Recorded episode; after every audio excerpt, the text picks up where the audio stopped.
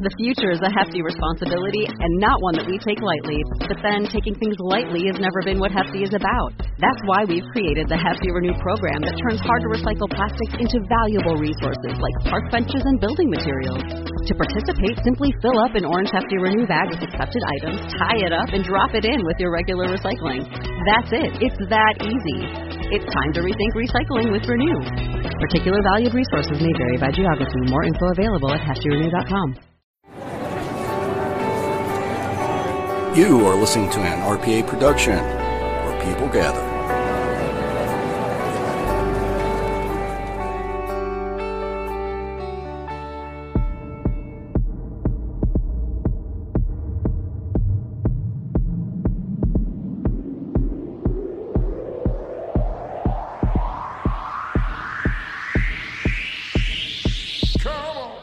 Ladies and gentlemen, RPA is proud to present Aaron's Horror Show with Aaron Frail.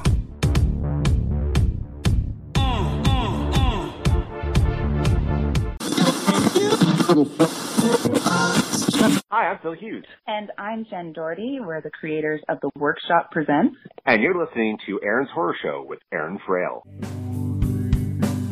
Welcome to Aaron's Horror Show Season 2, where we talk about some movies and read some fiction. If you want to go ahead and get a hold of the show, you can always contact me at Aaron's Horror Show on Facebook or Aaron Horror Show on Twitter or Aaron's Horror Show at gmail.com. Thank you for listening and enjoy the show. Welcome to Aaron's Christmas show. Your normal host is uh, tied up at the moment. You stop talking now, host. We host show. Isn't that right, Jing? Yeah, we're gonna host this show. Now we talk about our favorite Christmas movies. I am Kalochki, Christmas elf. My favorite Christmas movie is Arnold Schwarzenegger in Jingle All the Way. Jingle All the Way is Christmas story about Great American Toy. Great American Toy that's so good Arnold fights a bunch of people and kills them all. I really like that. I don't think that's what the movie was about. It was set in Minnesota, though. Yeah, I think it was Minnesota. Yeah, that's good enough. Hey, why don't we continue our story? I like our story. I think we gotta untie the host. Ugh. Okay, guys. I'll read the story.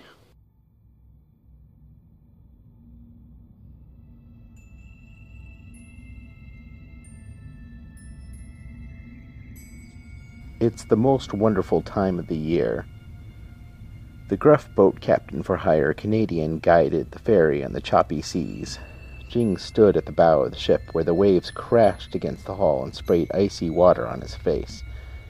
Each time the boat crested a wave, he'd feel the lurch in his gut when the vessel fell down the other side. He didn't mind. It was invigorating.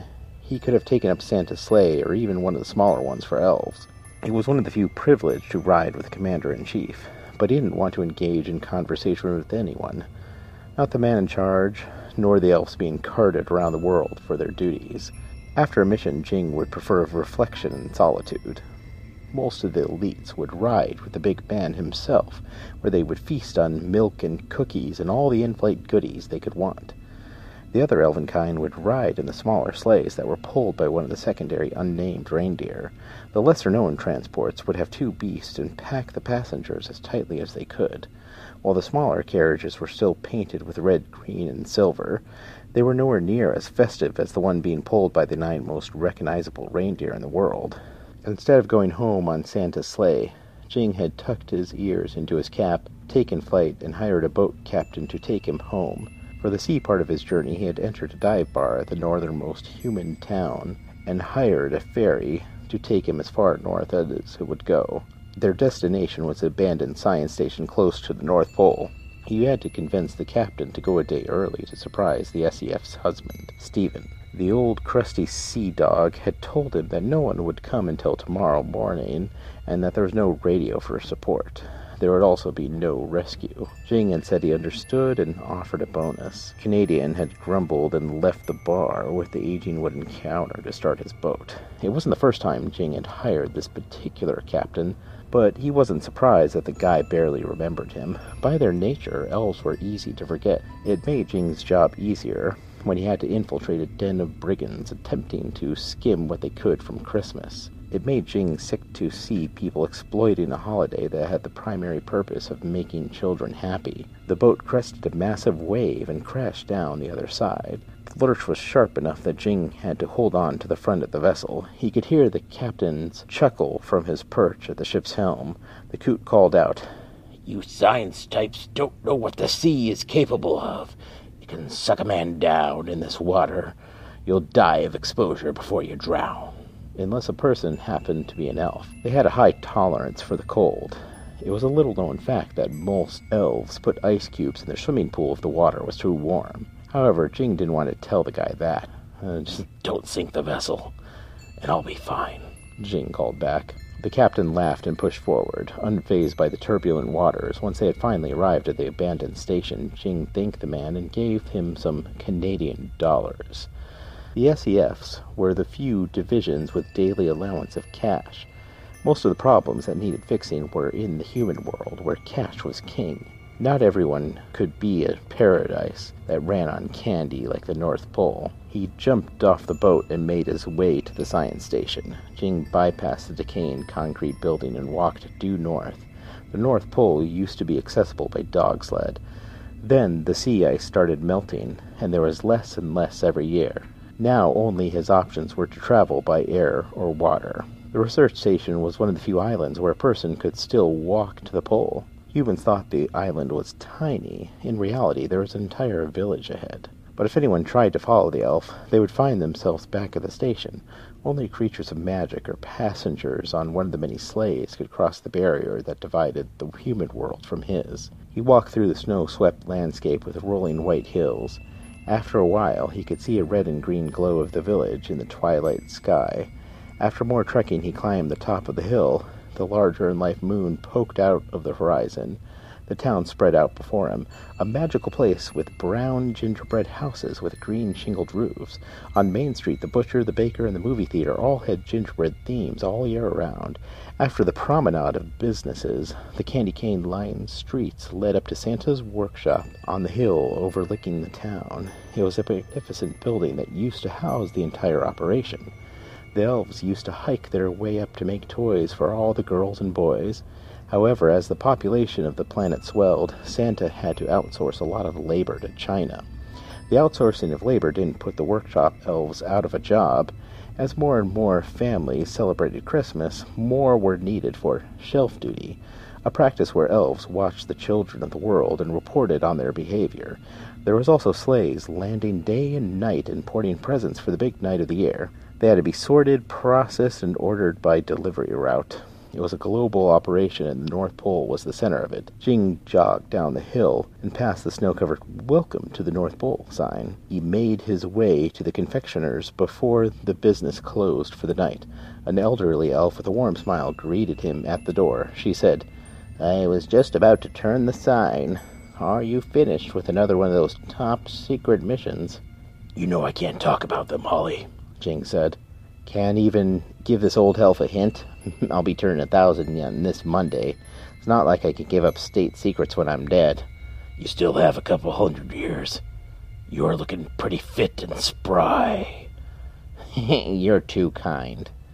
You want the same box for Stephen? She said, as he wandered over to the display and peered in the chocolates. Yeah, but on second thought, could you replace the raspberry with the coconut? I thought Stephen hates coconut. He almost never eats raspberry either. I'd always end up having them. I might as well get what I like. Well, something must have gotten into you. You're not a big one for change. Let's just say things moved me this year. Hey, do you know anything about Australia? Only that it's not so bad in the winter. Never been there myself. I had a cousin who decided to, uh, workshop life wasn't for him, you know? And he moved there. He's a nature photographer, from what I hear. I imagine being an elf helps with that profession, Jing said, and there made their small talk while she finished collecting the chocolates. It was rare that elves left the North Pole to live with humans, but not unheard of. Some elves didn't like Christmas. It was hard to believe, since elves were the only creature on the planet who willingly picked gingerbread color palette for their stucco exterior and bought candy cane mailboxes. He thanked Holly and left the house. Jing strolled down the main street. He greeted various elves going about their tasks. The town was a picture perfect holiday postcard with wreaths at every door, the lights on every window, and it was a paradise for Jing. The place was where he could forget all the killing and bloodshed. He turned down a few more streets and eventually made it home. He owned a squat ranch style house with frosted finishings that would rival the best cake. There was even candy coated chocolate doorknob. It wasn't real frosting, gingerbread walls, or chocolate. A real gingerbread house would disintegrate because of the weather at the top of the world. It was made to look like a candy abode that was made from real hard woods and other building materials. Jing walked up to the front door stoop and noticed something was wrong. The door cracked open slightly. His partner Stephen left nothing open, ever. He didn't like the outside air. Even though elves had a naturally high tolerance for cold, they still didn't enjoy drafts. His SEF training kicked in, and he set the chocolates in the snow near the front steps. He pulled out his festive dagger and pushed open the entry. He crept in the house without making any noise. There were no signs of a disturbance. The living room was the same one he had left a few weeks earlier. Their holiday classics record collection, year round Christmas tree, and crackling fireplace were all there. Stephen Jing always enjoyed curling up with a glass of mulled wine, with Bing Crosby on the player while they watched the snow. Jing turned to the main hallway leading to the bedroom, then tiptoed to the back. He heard a series of grunts, like somebody was being tortured. Jing followed the noise down the hallway to their bedroom. The doors opened just enough to peek through. Jing was horrified by what he saw. He could see the back of a fancy suit jacket. Stephen was on the bed with a hand grabbing his hair. He was crying out in pain as the man tortured him. Boss Hanson survivors must have sent their thugs for revenge. Jing's brain went into autopilot and he sprang into action. He kicked the door open and jumped the intruder. He knocked the man away from Stephen and pushed him up against their dresser. A few pieces of Stephen's glass husky collection fell to the ground and shattered. He punched the man in the face a few times to disorientate the guy and pressed a dagger against his throat. A bead of blood formed on the man's neck. Before the interrogation could begin, Stephen yelled, Jing, stop! Jing's mind snapped out of SEF mode. He looked down at the man. He was Latino, muscular, white shirt, loose tie, and most importantly, no pants. Jing looked back at Stephen. Stephen was completely naked. Sweat glistened from his husband's body. Jing lowered the dagger and let the man go. Would you mind explaining what this man is doing in my home? Jing said, controlling his urge to stab the guy. You know full well what he's doing, Stephen growled. You're gone for weeks at a time. You don't even call? I can't call. You know the mission protocol. Even when you are home, you don't talk to me. All you want is to listen to those stupid records and, and read. We barely say two words to each other.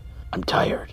You try waterboarding a toy exec who makes unsafe toys for six hours and see how you feel. That was you? The Latino man said. You stay out of this. Jing pointed the blade at the man. The guy put his hands up.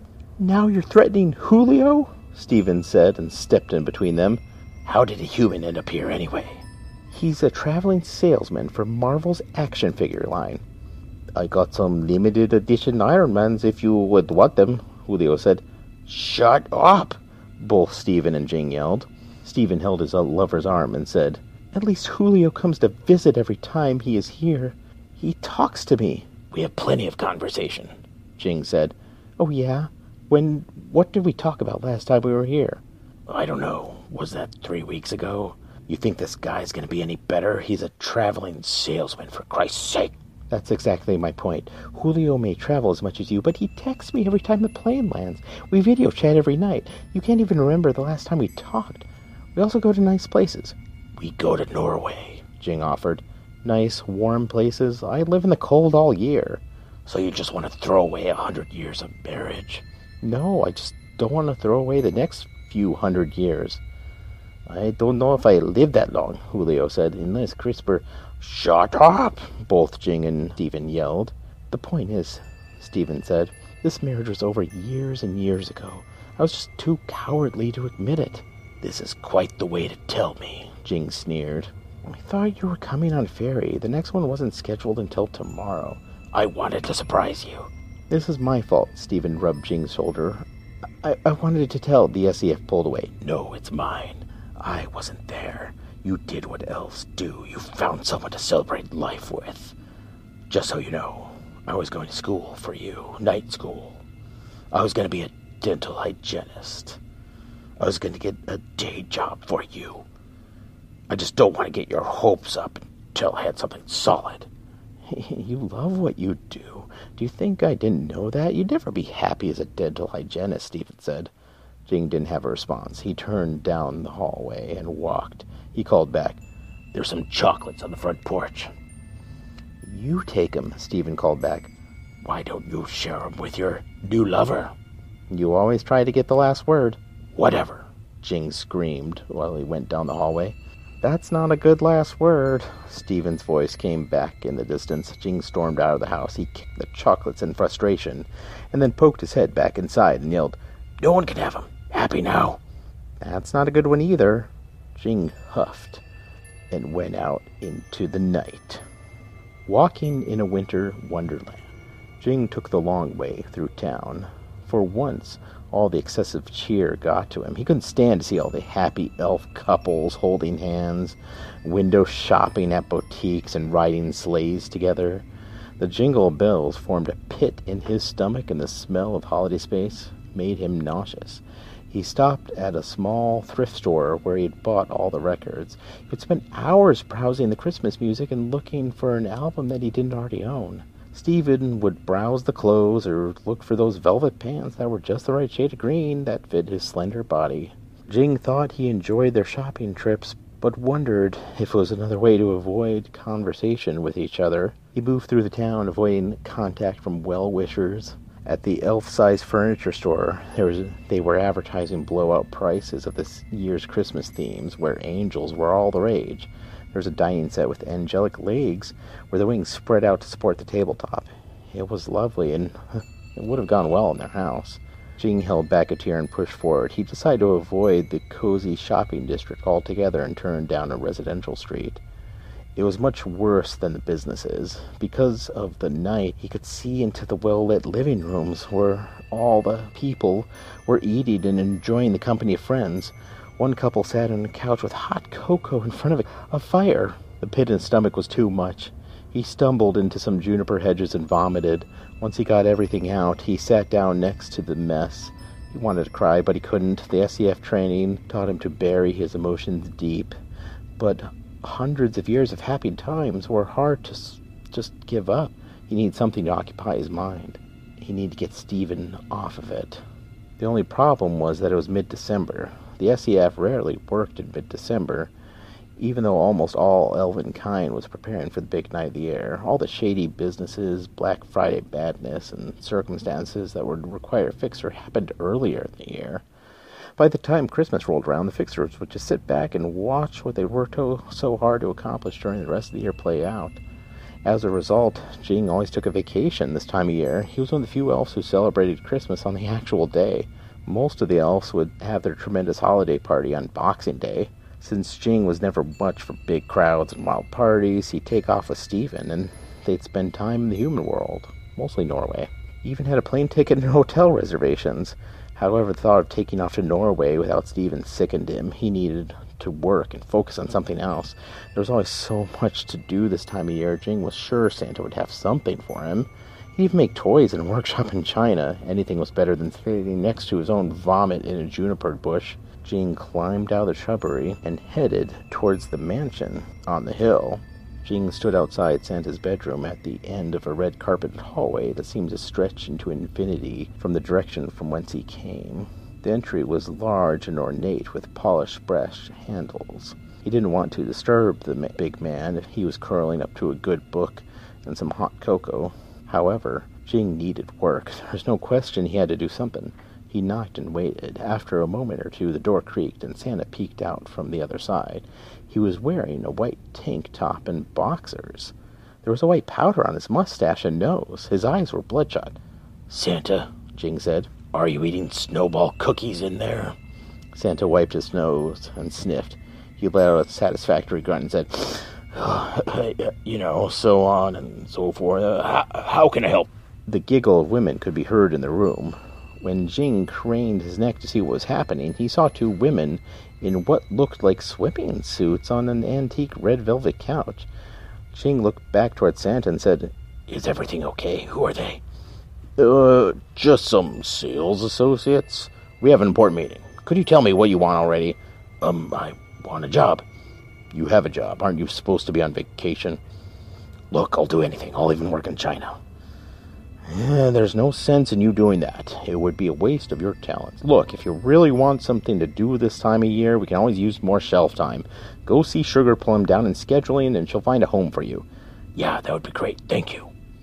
Before Jing could even finish his sentence, Santa slammed the door. Before the SEF got two steps down the hallway, the door opened, and Santa poked his head out. Oh, and Jingles?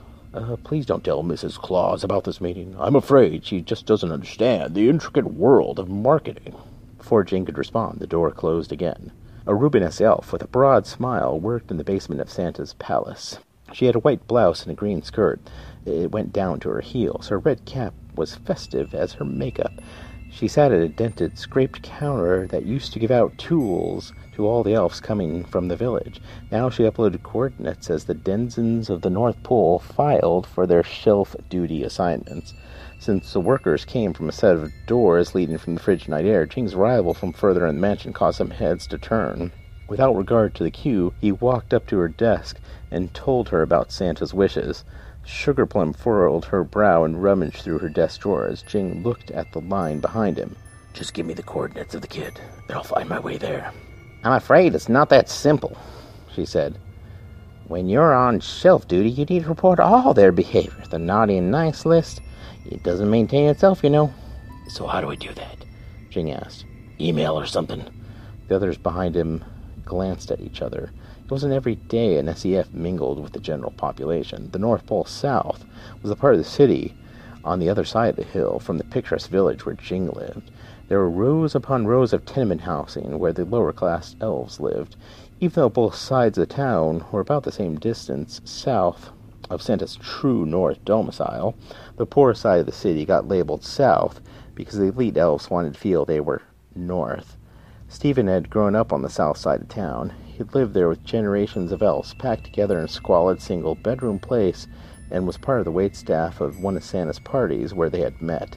After their encounter in the men's room, Jing had invited him out for fudge. His husband's family still lived on the south side of town, but because of the good fortune of marrying up the social ladder, they bought one of those few single family homes, the southern elves who made it, but didn't really feel right in the north.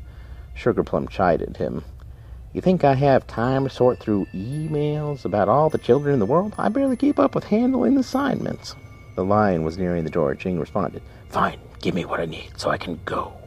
The last thing Jing wanted was Stephen's relatives showing up. He knew that almost everyone from the south side did shelf time during the season. Sugarplum finally found what he needed and pulled one of the tablets and plopped it in front of her. She booted it and shoved it into Jing's hands. Go and register this device. I'll take care of this line while you do that. She got the elves moving, and Jing waited for Christmas lights at the bottom of the screen. They were lighting up one at a time while the screen read, Please wait. The light finally lit at the very end. It asked him to enter his information. He went through the various screens. Finally, he had to type in his banking information. He was floored by how few gumdrops shelf time paid. He could spend an entire week's pay in like a day. After he got to the final screen, he came to the empty calendar. It said he had no pending assignments. He cut to the front of the queue again. Sugarplum looked at her computer and said, We have an Intel Christmas stint, temp or hourly. What's the difference? Jing asked. The Intel Christmas will have you at the same kid's house until Christmas Eve unless they end up on the naughty list. The temp will be covering here and there for a couple days, and hourly will give you going all across the city, stepping in for elves who go out to lunch, have doctor's appointments, and whatnot. That one is nice because you're not working all the time, and you get to see a little bit of human culture while you're there, waiting for your next assignment. Don't the children notice when a different elf is hanging around their house? Sugarplum laughed. We all look the same to humans. Trust me, they won't notice. I'll take the until Christmas stint. Are you sure? We recommend new recruits take 10 per hourly to learn the ropes. You might not like the kids you're assigned. I'll take the Christmas one. Fine, fine. It's your call. Here, I'll give you a middle class family in Seattle. I'll be surprised if you have to fill out any incident reports. Incident reports. She rolled her eyes and said, Yeah, it's how you convey naughty behavior. It's just a few short steps on the in and in app. Remember, you are the eyes and ears of Santa. Now get to sleigh 342 and quit holding up my line. Jing turned towards the door where his fellow elves exited into the night air. Turned out he was going to have to take a sleigh after all.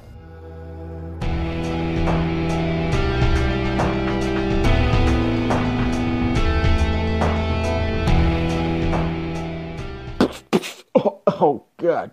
All right, you stop talking now. We do more next week, huh? By the way, listen to other RPA. There's like lots of good shows. There's Real Paranormal Activity on on, on Mondays and Terry on on two on Wednesday and and and the Sandman's. like, You you stop talking now. I I sleep.